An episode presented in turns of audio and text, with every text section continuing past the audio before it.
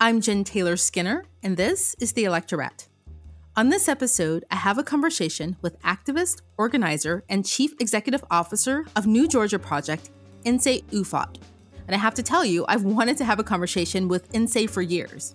Nsé's work alongside the team at New Georgia Project and the work of the organizers on the ground have transformed the political landscape of Georgia. Nsé and I talk about all things political as it relates to Georgia, including the upcoming gubernatorial rematch between Stacey Abrams and Brian Kemp.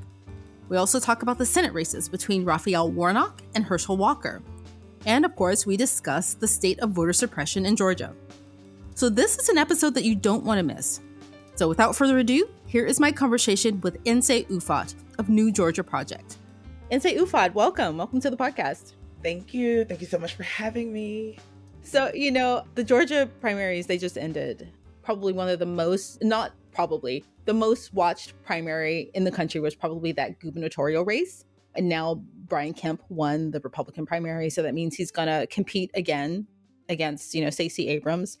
And, you know, and I was just telling somebody that if you thought that Stacey Abrams was good then during the first round, and I did, like she was really good then, like now she's a force, Listen, I stand in awe and I got a backstage pass in some regards, right? Like the wall has gone up and like she's not involved in the day to day of the New Georgia Project anymore. But to have a front row seat to see the sort of power, the magnitude, she is indefatigable.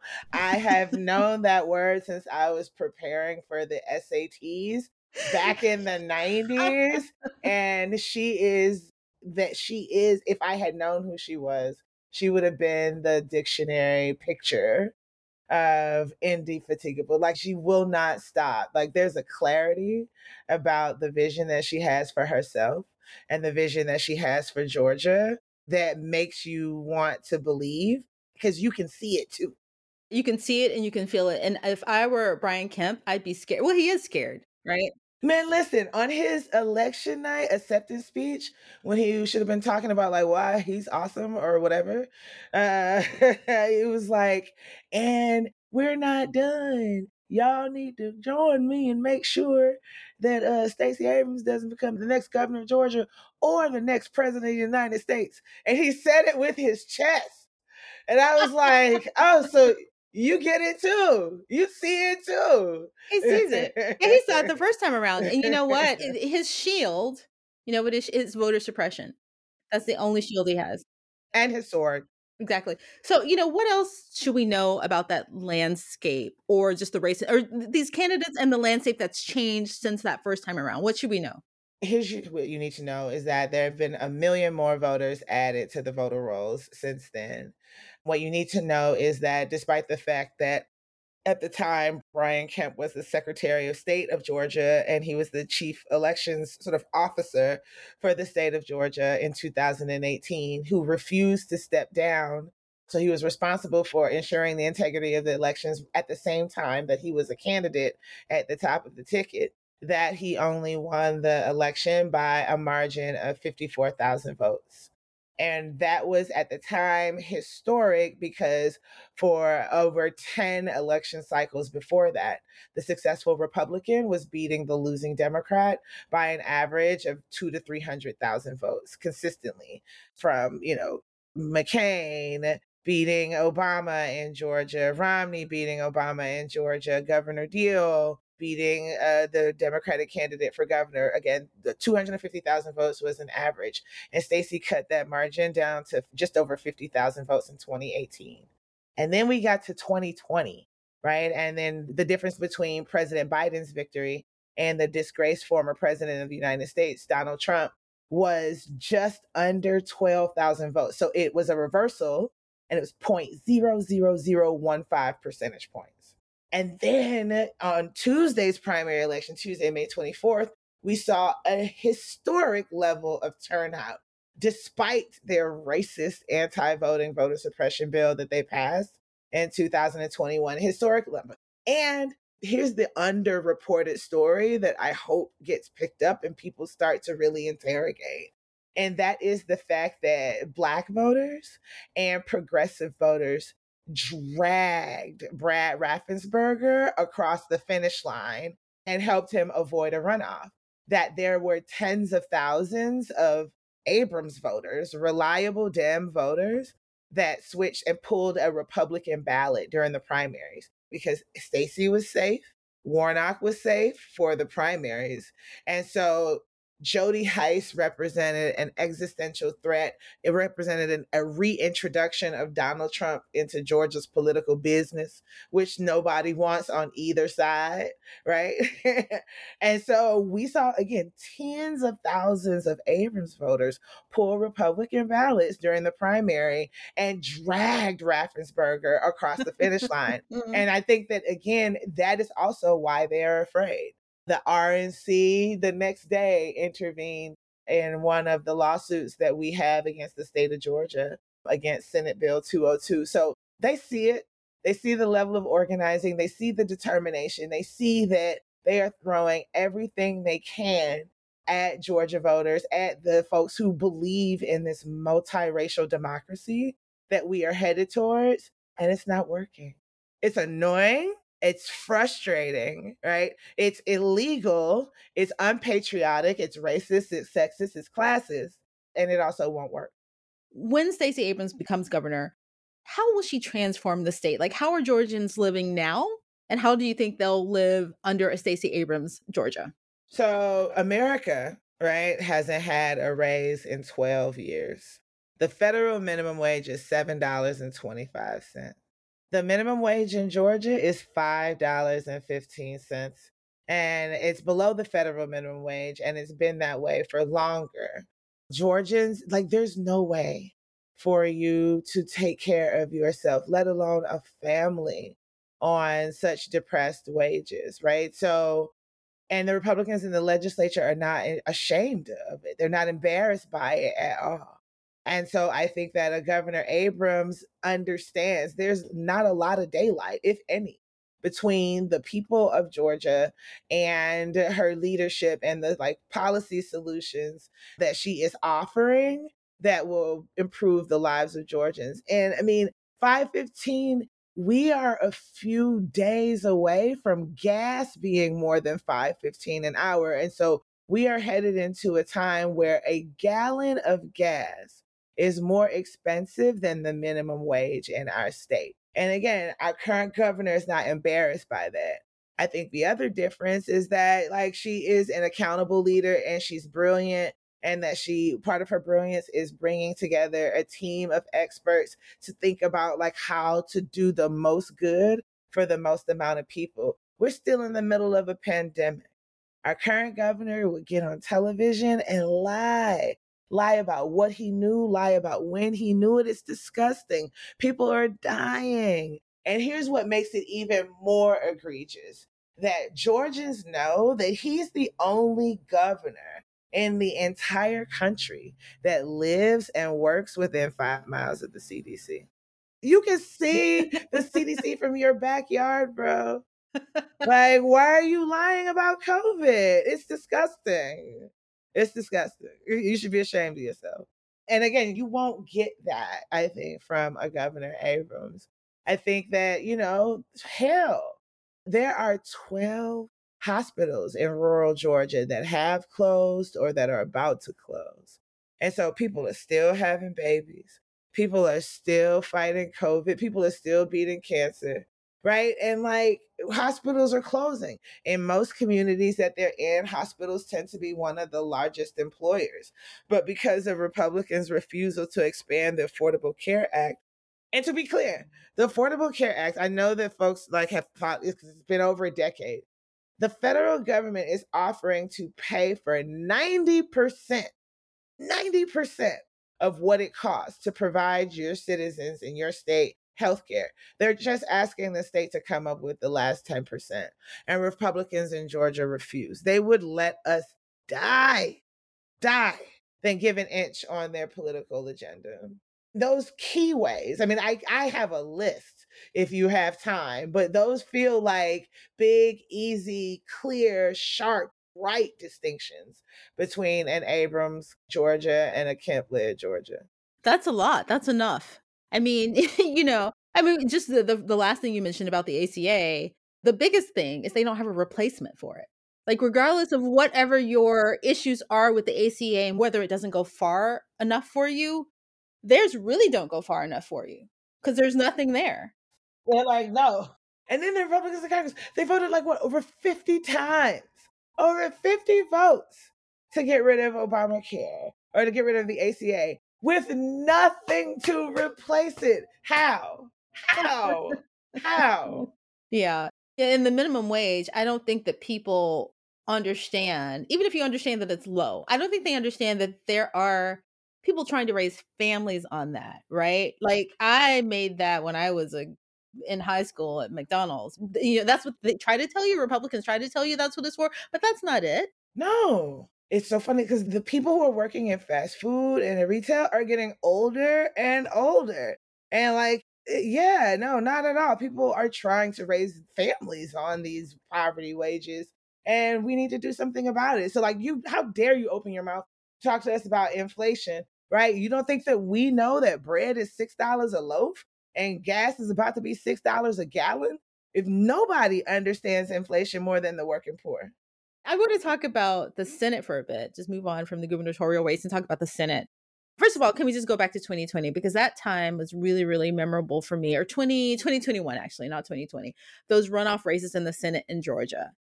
Because I haven't felt that sense of electricity like I did in a long time when Warnock won his race and Ossoff won his race in those runoffs probably since Obama. Like, I don't know why there was so much electricity around those two races. For I mean, I guess I know practically why, but you know, what was it like on the ground? I mean, it was an electrifying time. It was exhausting, but you know, watching people eyes light up and people get it and people understand what we've been talking about. We've been talking about organizing. It was really magical listen, in the nine weeks between the November 20 general and the January runoffs, $1 billion with a B was raised and spent. These are the most expensive congressional races in the history of American politics. And it was ultimately people power that still won, that these armchair political scientists loved, loved to tell us that a runoff electorate favors older, whiter, and more conservative voters. And so, like, Republicans definitely have an advantage in this election. And there's, and like, they may be able to get one, but two in Georgia? Never, right? And we proved them wrong. It was amazing. I mean, I think the, because we were in the middle of a pandemic, there were travel restrictions. Like we would tell people like that we didn't necessarily need celebrities like pulling up and all coming down to Georgia to like do events, etc. And so there was like a targeted and an intentional way that we ran our programs, and it was led by Georgia leaders because the infrastructure was already in place because Georgia wasn't on anybody's maps. There weren't any national campaign committees, the presidential campaign, the vice president, like they did not consider Georgia in play. Georgia wasn't a swing state or a battleground state. And so they invested and ignored accordingly. And so when the opportunity came to win back the Senate, and people were like scrambling, like, oh shit, I, excuse me, but like, I, guess we got to get down to Georgia and build some stuff. And they got there and they were like, what? The New Georgia Project is knocking on 50,000 doors a day? How? Right? We didn't give them any money. They weren't on our list. How? Right? And so that's fun too. that was super fun to be like, okay, I know that you were going to come down here with your superhero cape and save us but grab a clipboard. Thank you. you know, I remember that. And I just, um, this is why I'm so in awe of you and of New Georgia Project, you know, because a lot of people thought that was impossible. I mean, I felt it like in 20, 2020, you know, in the fall, you know, I had my eye on this race, but a lot of people were kind of in this world, this political world. We, we were watching it, right? So it didn't surprise me, but it was a really electric time. But now we're here, right? And, you know, Warnock's term is going to be up. So he's running against Herschel Walker, right? But so first of all, let me just ask you this question I've always wanted to ask anyone who can answer this. Did they put Walker up to split the black vote? Yes. And because he's like super cool with that obviously, yeah, that's one of them. But I mean, like they could have found, you know, a million people who were super cool with Trump in Georgia, but Herschel Walker specifically, you know, because you've got Warnock, who's so popular on the Democratic side. I don't know what they think. I mean, I guess I do know what they think. I'm still not ruling out a third party candidate that is just secretly a Republican as they point to the obvious, like, cognitive deficiencies that we are watching with our own eyes and hearing with our own ears when it comes to Brother Walker. If you look at the primary, he was running against, I think, a libertarian and an independent. There were easily like six or seven candidates running in the Republican primary. And here's the deal he won outright. He's not going to a runoff. He won the overwhelming majority of the Republican vote in the electorate. And so that's what the ticket is going to look like right now. Again, unless there's a credible third party candidate that decides that they want to get in and run. And eh, I mean, there's so many machinations, so many calculations to be made, but it's a problem. I mean, I know that name recognition is really high, but I'm in awe. I am in awe of Republican voters, particularly evangelicals. Like to be able to hold that hypocrisy it's something to behold. The idea that they espouse the rhetoric of a faith-based politics that like thinks about the least of these and a public policy that is designed to benefit the most of us. And yet their political priorities and the candidates that they run and their rhetoric uh, is all filled with hate and violence and I just wow.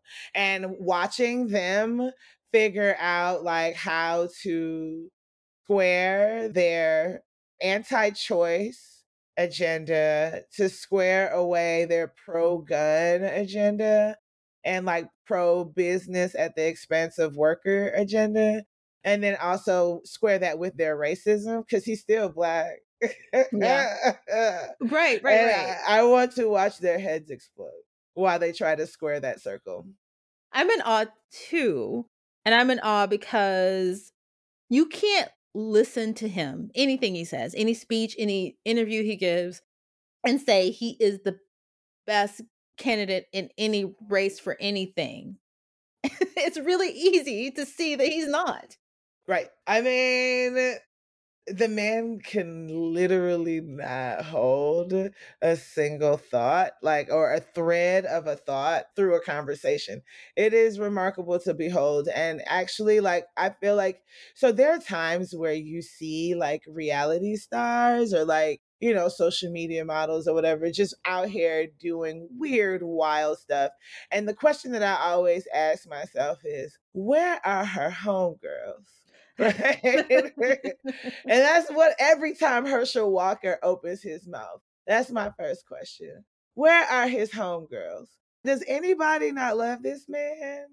Like, how? Why would you subject him to that? It's not cool. It's not okay. And it's it's really difficult to watch. It is hard to watch. You know, the only way you would put somebody at the top of the ticket like Herschel Walker or even Brian Kemp, you know, if to be honest, is if you know or if you think that voter suppression is working in your favor. I mean, voter suppression in Georgia has been like this shadow voter. Like with every ballot, it's like there.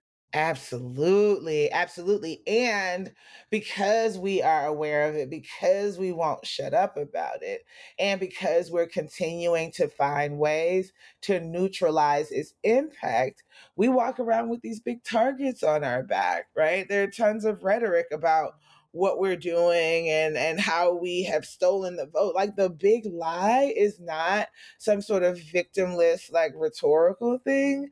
Like they are literally trying to they're legislating around the big lie. Jody hice when he ran in the republican primary for secretary of state like ridiculed raffensperger for refusing to participate in Trump's criminal conspiracy to steal a free and fair election, right? And and said like I would have found those 12,000 votes had it been me, right? Like he said it, the quiet part out loud. like that's where we are right now. Right. And so I think that, you know, what that means for the Walker and Warnock race is that I would be shocked if they let him debate Warnock. Didn't they have a primary debate and he he didn't no. participate? No, they didn't have one. I guess not. They will never let Herschel Walker and Raphael Warnock be on the same stage in the same room. We're talking about Morehouse educated, Ivy League educated PhD and like religious scholar. He's the third person to command Martin Luther King's pulpit since he was assassinated. So there's like Martin Luther King Jr., two other dudes, and Warnock. yeah. yeah. right? Yeah.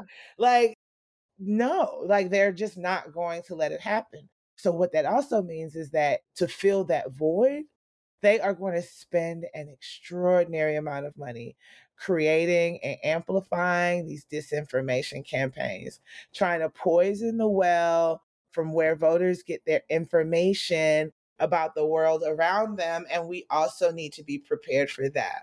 You know, should we be paying attention to the judicial races in Georgia? Because I know that I think there was a special election sometime in May or this month, right? And and I know that someone's retiring or their uh, term is set to expire sometime this year, and Brian Kemp is going to appoint someone. Is that important at all to pay attention to? It absolutely is important. It was also super important on May 24th because while we talk about May 24th as the primary election, it was actually the general election for a lot of judicial races. So the folks who won on Tuesday are on the bench now. And that is a, an important distinction to make, and we absolutely should be paying attention. I think that the quality of candidates that Kemp is appointing rivals the quality of judges that our disgraced former president Donald Trump has also appointed. I mean, you think about the judge that lifted the mask mandates is in her early 30s, never tried a case before, and was just an active and involved member, big donor within the sort of conservative legal circles without hearing arguments from the government and the people challenging. It lifted the mask mandates for airports and for basically the entire country and without hearing arguments. This is a lifetime federal appointment to the federal bench that a Trump Republican was appointed to a person who not only has never served on any other bench, but hadn't argued cases in court before. It's disgusting. So, do you think that this could come up during the midterms if something goes before the court, goes before one of these people that's appointed by Kemp, and they make some, I don't know, some wild judgment in relation to the outcome of the race. I mean, is that a possibility? Absolutely. And in state and federal court, because you got Kemp appointees in state court and Trump appointees in the federal court. So the midterms in Georgia is bigger than the gubernatorial race. It's bigger than the Senate races. It's these judicial races. There's probably some stuff on the ballot too that you want to pay attention to, like some initiatives, I would imagine. So here's what we know about Georgia. We don't have citizen initiated ballot initiatives the only way to get any constitutional changes or things like that on the ballot is from the legislature, which right now, both chambers are controlled by Republicans. And so any of the uh, measures that, that folks have tried to push through the legislature just die on the floor which is also why we're prioritizing flipping the balance of power, not only in Congress or hanging on and, and widening the base of accountable leaders that we get elected, but we're also trying to flip power or flip the balance of power in the Georgia state legislature as well. Okay, so one final question. Do you think that Georgia is a harbinger for other states which have like similar demographics, right? Like Mississippi is one that I always think of. Um, is there a new Mississippi project or any other southern state? Oh, there's no doubt in my mind. I mean, we're in deep community and relationship with folks who are doing very similar things to what we're doing in their home states. But I mean, I think that you never go wrong with people power. That if you're building the broadest possible vehicle that can take like your community's ambitions and like a set of agreements, a set of principles and some things that you want to throw down and fight for. Like it is possible, right? A higher minimum wage is possible. Listen, they're building two new nuclear power plants in Georgia, and there haven't been any new nuclear power plants built anywhere in the US in 30 years. Like there's so many opportunities across the deep south and i think a lot of it is because of how long it's been ignored. And so people have had to get creative in their organizing. They've had to get creative in their campaigning in order to see any kind of victories. And more importantly, in order to hold the line, right? You see what happens when the politics of white supremacy goes unchecked. Ohio legislators passed a bill criminalizing doctors if they don't attempt to re implant ectopic pregnancies. Those are pregnancies that sort of grow outside of like the womb. And if you don't, as a doctor, try to re implant the pregnancy like back in the uterus, then you are considered like aiding and abetting abortion and you could face criminal penalties. It's ridiculous. It's ridiculous. And so I think that people across the South, a multiracial coalition of folks across the South, have been holding the line for a very long time and have a lot to teach the rest of the country about resistance and about building a broad, resilient coalition that's designed to get progressive victories. Wait, sorry. Doesn't that put the woman's life at risk trying to do that? I mean, is that even medically? I don't know. I mean, listen, yes, but so does banning abortion altogether. And they don't care about that. Ohio bill orders doctors to re-implant ectopic pregnancy or face abortion murder charges. Wow. That is incredible. It's almost unbelievable. So, you know, all hands need to be on deck for this fight. So, how can people get involved in New Georgia Project? follow us at New Georgia Project and at newgeorgiaproject.org. I think that this is the time for those of you, even if you don't live in Georgia, like we are needing support in all of the ways. I think that there are ways for people to volunteer virtually, there are people to ways for people to give virtually. We're looking for content creators and people who can help us talk about the opportunities with voting and registering the vote and with young people in cool and new and different and interesting ways um, that I really, when we talk about people power, it's not just some alliteration. Like it's really how we have won, how we got to this point, and how we're going to get on the other side of this. So join us. Yes, join them. Follow Georgia Project on Twitter, on social media. Give them all the help, give them all the things. Yay. Thank you. Nsé Ufot, thank you so much for everything you've done, all of your work. I will take you up on that. I'll try to do something. I don't know, create content, do something for you. Anyway. Yay. Thank you. Thank you. Thank you. Thank you. I appreciate it. Thank you. All right. Take care.